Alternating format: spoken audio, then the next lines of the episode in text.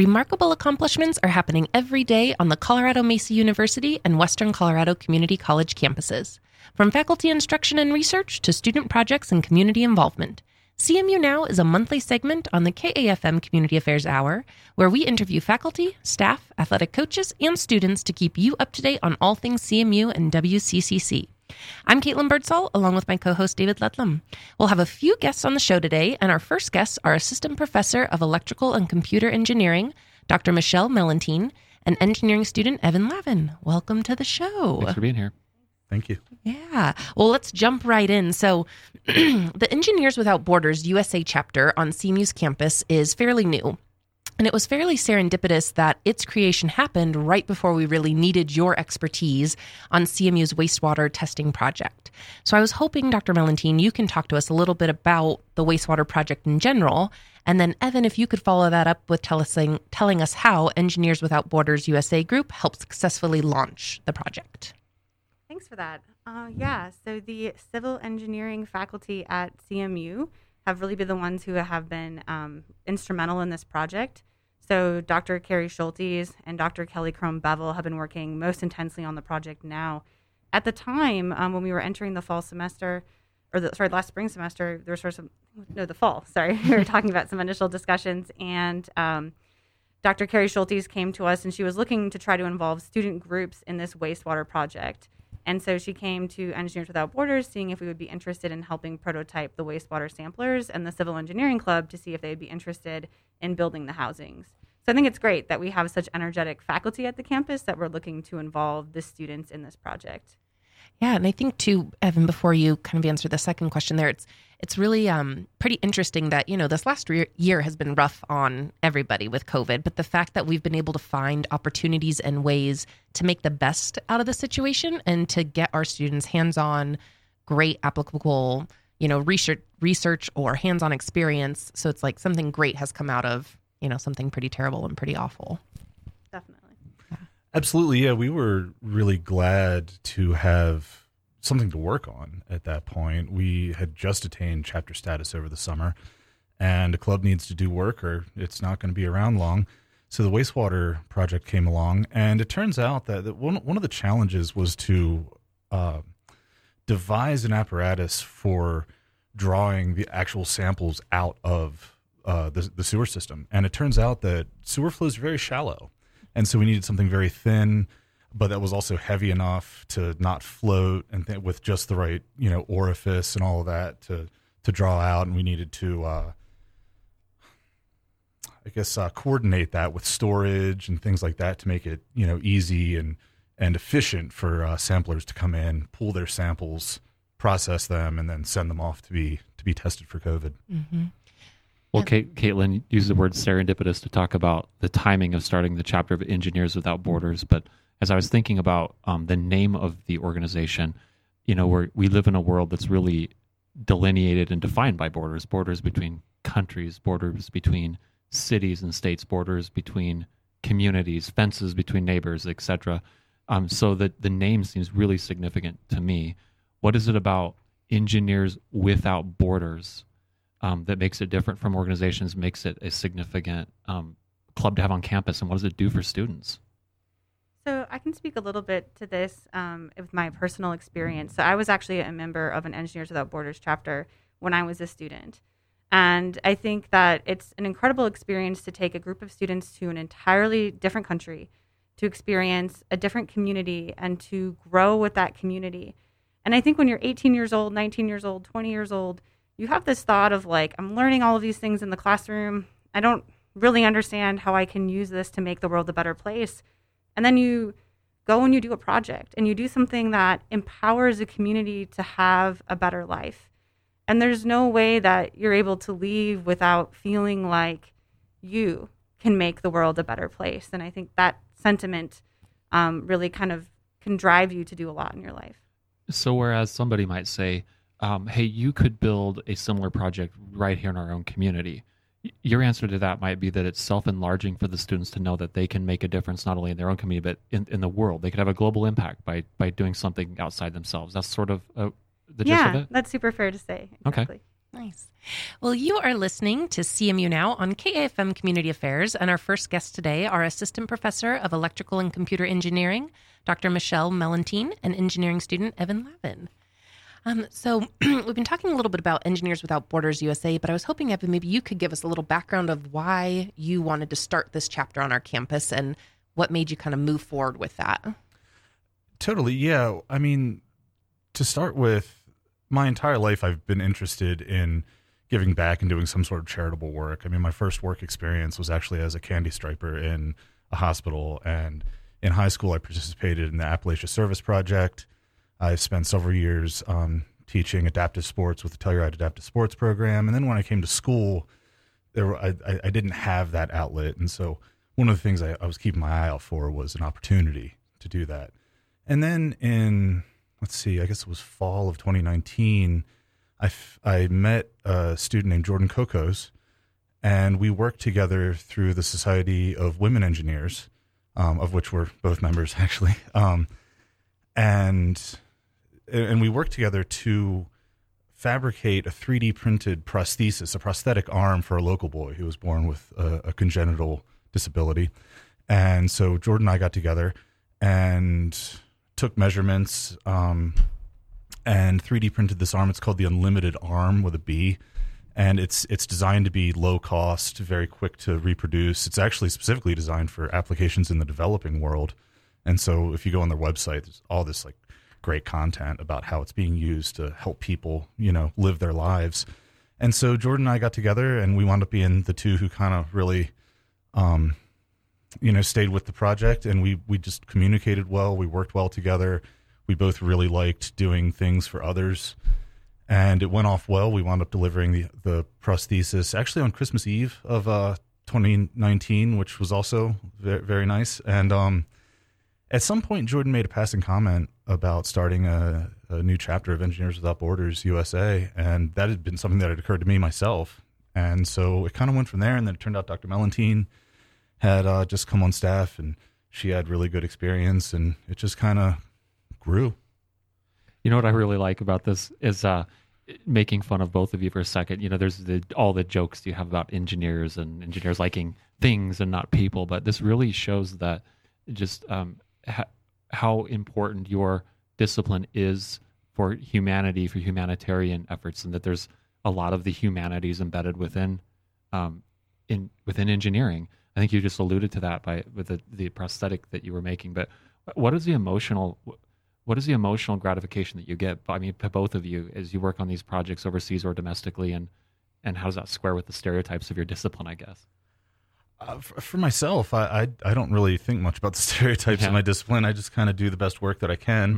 Mm-hmm. Um, as far as as far as my emotional experience, I, I think I'm just really uh, I'm someone who's very committed to self improvement and doing what I can to leave my surroundings better than I found them. And so that's kind of that it just kind of plays into that. It's that's actually part of my draw to engineering and certainly to doing charity work. Leaving the world a better place than where you found it. To the best yeah. of my ability, yes. Definitely. And the only thing I would add to that is really one of the challenges or questions that I often ask my students is what gets you out of bed in the morning? you know, are you leaving this world, as Evan had said, a better place? And I think it's really the relationships that you form with these communities that that bring you back. Yes, the projects are interesting and, and sometimes challenging and they have their own unique set of challenges. But I think it's really about the community in the end and, you know, making these connections with people and wanting to help them have the best life that they can have. And I think that really drives quite a few people. And I think if they, they dig deep and ask themselves, like, what motivates them, I think it's there. I love that. And that's really important for our students to have. I feel like faculty members that are there and helping to guide you not only as you develop professionally and within your career, but thinking about kind of the whole person and what you want to do and what you want to accomplish with the career path that you've chosen. So I think that's really important. Well, you are listening to CMU Now on KAFM Community Affairs, and our first guests today are Assistant Professor of Electrical and Computer Engineering, Dr. Michelle Mellentine, and engineering student Evan Lavin. So we talked a little bit about a project that you all with Engineers Without Borders and that you helped with on campus. Um, but I know you're also working on um, an international project with the Ecuador Ecuadorian office. And then you also just got, I think, approved funding for another domestic project. So I was hoping we could talk a little bit more about those two projects. And so, Evan, I think I'll turn it over to you first. Sure. Yeah. Our, the project that we were just awarded, it's our very first official uh, Engineers Without Borders USA project. It's actually um, what's called a, a, CE Corps or Community Engineering Corps project, which can be thought of for intents and purposes as EWB USA's domestic arm. And the, the project that we're going to be working on is actually a hydrogeologic analysis of an aquifer in Centennial, Wyoming. Centennial is a small town that is experiencing a lot of uh, a, lot of return to the town for people who have who who have moved away. They're coming back. They're getting a lot more uh, requests for water taps and building, and so they want someone to come in and assess their existing aquifer, determine you know its its capacity and you know how much growth the town can sustain on that aquifer alone. So that's what we'll be working on domestically. Well, congratulations. That's great. That's great news. And I'm sure that's really exciting for you all. It is. Yeah, we're elated. Good. And then uh, Dr. Mellenty, maybe you could talk to us about the international project that I know you all are trying to get get going. Sure. So we're in the process of kind of, um, you know, we just kind of started the initial conversations um, with EWB USA office in Ecuador um, and really, what the role country offices play is to identify projects. So we, UW USA isn't in the business of going to a community and saying, ah, we can help you by doing X. What they really want is a community to say, we need this bridge so that we can have access to healthcare, education, and markets during the rainy season. And when we don't have this bridge, then we're cut off and isolated. And so they help identify these very specific projects that the communities want and sort of vet them. And so we're in the process of figuring out what is the most appropriate project for our group, but we are um, hoping to have that project identified for the fall semester.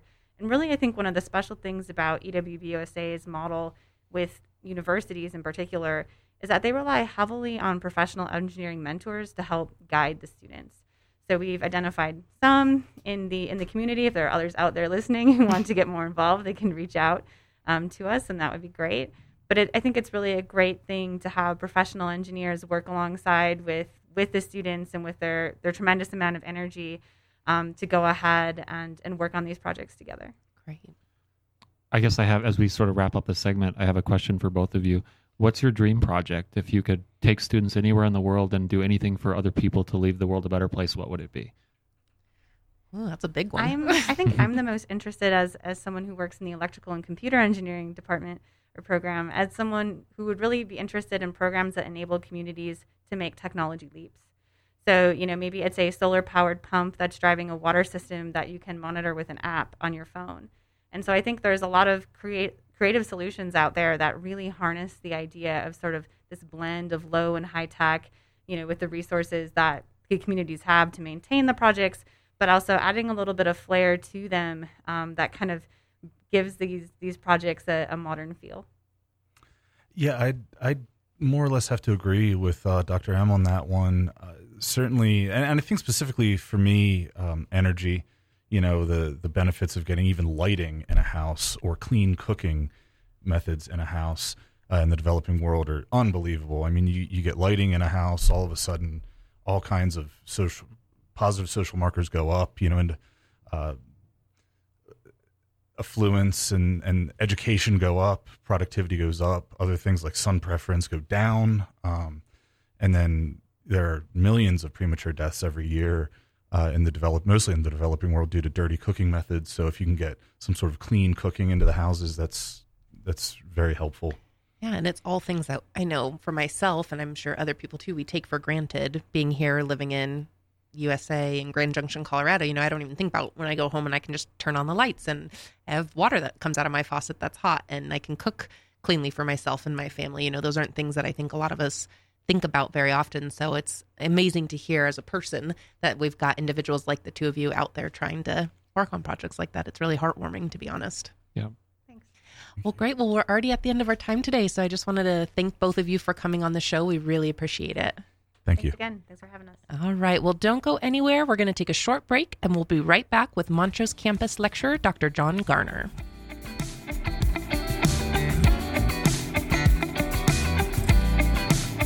Things we didn't say that we should have said. Things I can't get out my mind. Things we didn't we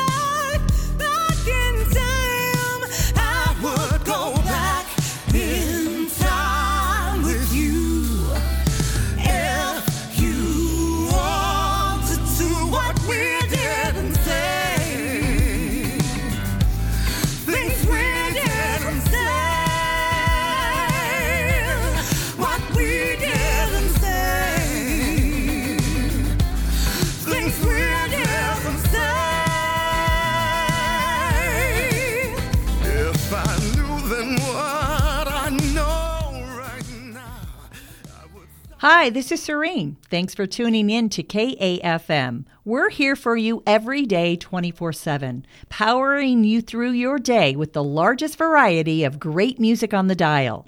Thanks for tuning in to the voice of our community at 88.1 in Grand Junction and 96.9 in Palisade. Support for KAFM comes from Spoken Blossom, a lifestyle magazine that promotes Western Colorado as a great place to live, work, and play using thought provoking content and photography to build community. More information at spokenblossom.com or by calling 970 445 0361. Support for KAFM comes from Mesa County Health Department, reminding all that as Mesa County businesses reopen, it is still important to practice social distancing and wear face coverings. Complete information is available at healthy.mesacounty.us. Hey, this is David Starr letting you know that at KAFM, the voice of community radio, your donations and support are greatly appreciated and go a long way to help KAFM continue to bring you commercial free radio 24 7. Visit KAFMradio.org to become a monthly Monument member today. Stay safe. Welcome back to CMU Now, a monthly show where we talk about the remarkable work happening at Colorado Mesa University and Western Colorado Community College. We'd like to welcome our second guest, Montrose campus lecturer, Dr. John Garner. Welcome to the show. Oh, thank you for the warm welcome, and I appreciate you guys inviting me. Thank you so much. Yeah, thanks oh, for making the drive down from Montrose. Yeah, we're good. Yeah, I've been so excited about this segment just because I've been I've been reading about your background. It's so a liaison between law enforcement and people with disabilities. I can't wait to talk about that. But before we do, I wanted to talk a little bit about you, and I'll describe for our listeners that I'm I'm looking at a piece of body art on your on your right arm.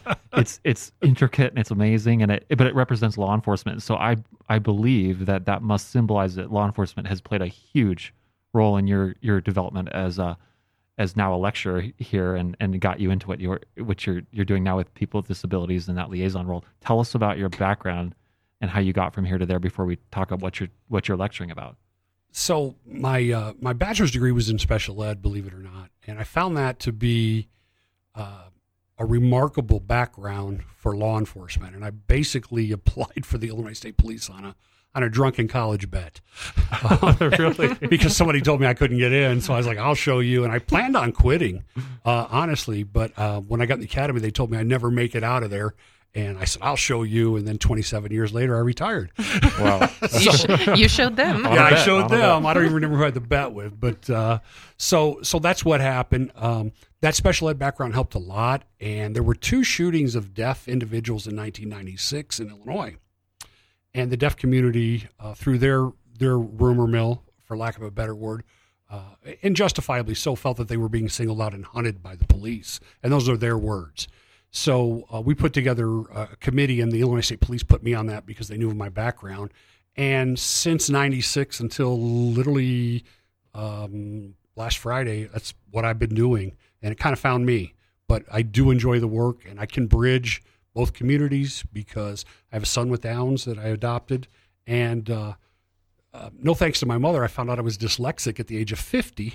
and Grew up the whole time thinking I couldn't spell and I was a lesser person. And then I found out later on that, that I had a foot in that disability world that I didn't even know about. Mhm. I know all of that to me is just so interesting, especially this kind of liaison role that you've created, I feel like, for yourself between the police and different groups with disabilities, especially the deaf community. And when we were talking before the show, you really talked about this as a calling. So you had your background in special education, but then it felt like you were called to do this role that not a lot of people in the country do. So could you just talk to us more about, you know, what really got you into this work and why you've stayed in it for for so long? Well, and this won't be any surprise to your listeners, but you know, law enforcement is a pretty closed society. and we're very skeptical of outsiders. And I found out the disability communities, a lot of them, not all of them, but are the same way, and they're very skeptical. And for somebody to have a foot in both camps and trust in both camps, um, there's not many of us. Um, so the fact that that I, I've developed this uh, relationship and this trust and, and loyalty within both these communities over the years has put me in a position where it's really difficult to, to walk away from it. So since the shooting in North Aurora with the little boy that uh, played the violin for the Cats, uh, I got involved with the Colorado Autism Society. So I'm doing some police reform work with them. And then Governor Polis recently put me on a committee on sign language interpreter reform to get more interpreters into all areas, but especially rural areas like Grand Junction. Well, you mentioned earlier that some uh, communities with disabilities are are closed or skeptical, or um, and maybe the answers are obvious, but maybe they're not so obvious. Why? Why are they skeptical, and who of whom? Well, for example, law enforcement has their own way of dressing. We have our police uniforms. We have our own language, 10-4, you know, our 10 codes. And we have our own stories and our myths. Well, the, the deaf community does too. Uh, they have their own language. Uh, they have their own myths. They have their own grapevine, their own language. So that's what creates that. And interestingly enough, and I know uh, this is of interest to a lot of people when I bring it up, especially my students, because I'm not fluent in ASL. It's become starkly apparent when I walk in with the, what is ASL for the listeners? Oh, sorry. Yeah. American Sign Language, which is, it's interestingly enough, it, it's not English. It's not sign English. It's a, it's a unique language. And when I walk in uh, to a room with a group of, of individuals who are deaf and they're all fluent in ASL and I'm not, the only person present with any type of disability in communications is usually me. And it becomes really apparent when that script is flipped 180 degrees how difficult it can be to work in a hearing society where that's taken for granted, whether it's flying a plane or getting on a bus or attending a class. Mm-hmm. So. Good. Well, you are listening to CMU Now on KAFM Community Affairs, and our second guest today is Montrose campus lecturer Dr. John Garner. So, you spoke just a little bit prior about your own disability, dyslexia, and how you didn't even know for years and years and years until you were in your 50s that you had a disability. And I was just curious how that affects how you teach in the classroom, because I would assume as a teacher that you know you're dealing with all kinds of different students and all different learning styles so i would just be curious how that's influenced how you teach in the classroom down at the montrose campus Well, the one thing that, that surprised me and that a lot of people, especially older generations, said is that these these millennials, these Gen Zers, they are thin skinned and and uh, I, I haven't found that they're they're re- pretty rugged, but they also like to see somebody up there that has struggled like they have too, and and I they like the truth. So when I go in on my first day and I do my orientation, especially for my English as a second language students, you know, I, I hold them up on a pedestal because I tell my my non bilingual students, hey, these guys are already way ahead of you. They can do something you can't. So the fact they may struggle if they speak in class a little bit, let's not be judgmental. And the same thing with disability. And it's amazing after my first uh, uh, orientation in every class, I always have a few students come up and say, oh, thank you. It, it's so great to hear somebody say that. I feel like, you know, I can trust you and I can talk to you and I can kind of be myself in this class and that, that I won't be judged harshly. And I give them tools to do workarounds. And in this day and age, uh, just like we saw with your last presenters, technology is great. And, and, and, you know, applications on the internet, um, you know, save me from sending an email to Brian and writing brain and embarrassing myself. and uh, that's, that's a good thing. mm-hmm. So Caitlin alluded to the fact that you you have dyslexia, and you said that you have a son with Down syndrome, and you work with people in the in the deaf community. Um, and but one of the, and you might people say, oh, you're so magnanimous, but I don't. The the vibe that you put off to me is that you don't see these things as being disabilities, and neither do the people who are in those communities. And how do you when when you have people that I, maybe they, maybe they are patronizing in that way? how do you address that and how do you correct that thinking to where people can understand that it's just like you said it's a different language it's not a disability Right. I, you know, I think if if you're living with something like dyslexia or a mobility issue or deafness, here, here's an amazing thing that that I found working with the deaf community, and I work with some of the top leaders in the country. You know, the editors at Gallaudet University and the, the movers and shakers and the people that are pushing legislation. And I'll ask them. I said, if I could wave a magic wand and give you your hearing back tomorrow, would you take it? And Unanimously, the answer is no. Unanimously. Unanim- and I'm like, what? And I tell my students this, and they're like, Yeah. what? And it's like, this is who I am. And if you take this away, you take away my identity, you take away my connections, you take away my friendships, you take away what makes me unique in this world, and you take away our culture. And I never thought of it like that. So, you know, I think from the outside, when people see me working with individuals with disabilities, they see me as a steamroller because I don't let that get in the way. Mm-hmm. And I work through them and we accept that and we carry that with us as we move forward, but we don't dwell on it. Good I love question. that. Good Yeah. question. Yeah. Good. And we're already getting to the very end of our time with you today. So I think I just wanted to kind of wrap it up by bringing it back to the Montrose campus. So, you know, you've got this wealth of experience. You lived back in the Midwest. So I'm just curious what brought you to Grand Junction in Montrose, Colorado, and what made you decide to be a teacher at the campus there? Um, you know, I was I taught at the academy a lot, and I always knew that when I retired, I wanted to teach. I love students; they keep me young. I mean, for a very selfish reason, they keep me young. But this Grand Junction area, I mean, people like the people in this room, the people that are listening to me, um, and the outdoors and the nature. And I'm a skier, I'm a hiker, I'm a whitewater guy, and uh, you know, it's it for for being retired. I'm as busy as I could possibly be, and trying to squeeze more into my schedule every day. So I just I haven't had a bad day in Western Colorado. I really haven't. Caitlin, I don't think people realize like, the benefit of us getting to do this show is we learn just how many amazing people we have at CMU and at Western Colorado Community College and the Montrose campus and from our faculty standpoint that enrich our community. And so, so glad that you're on with us today. And I, I can't wait to learn more about you. Thank you guys so much for the opportunity. Thank you for your excellent work. Yeah, thank you so much, John. Well, David, before we go today, I just wanted to mention we've got a couple events coming up at Colorado Mesa University, which I think is a good sign of the times. And so I know that this weekend coming up is going to be the last weekend of Cabaret, March 11th through the 13th. Um, if you're interested in attending, you can go to coloradomesa.edu slash cabaret. And then I think we have another music concert coming up. Is that correct? Yeah, I mean, there's all kinds of things that are coming back online. I mean, we have the CMU Civic Forum that's getting did the social dilemma event the other day, and so I think people should be really enthused that CMU is is providing that leadership to getting back to as normal as we possibly can be here in the near term. Yeah. Yeah, I love that. All right. Well, this segment airs on the second Tuesday of each month on KAFM Community Radio. You can also listen to a podcast of today's show at kafmradio.org. I'm your host, Caitlin Birdsall, along with my co host, David Ludlam, and we'll be back next month for another edition of CMU Now on the Community Affairs Hour.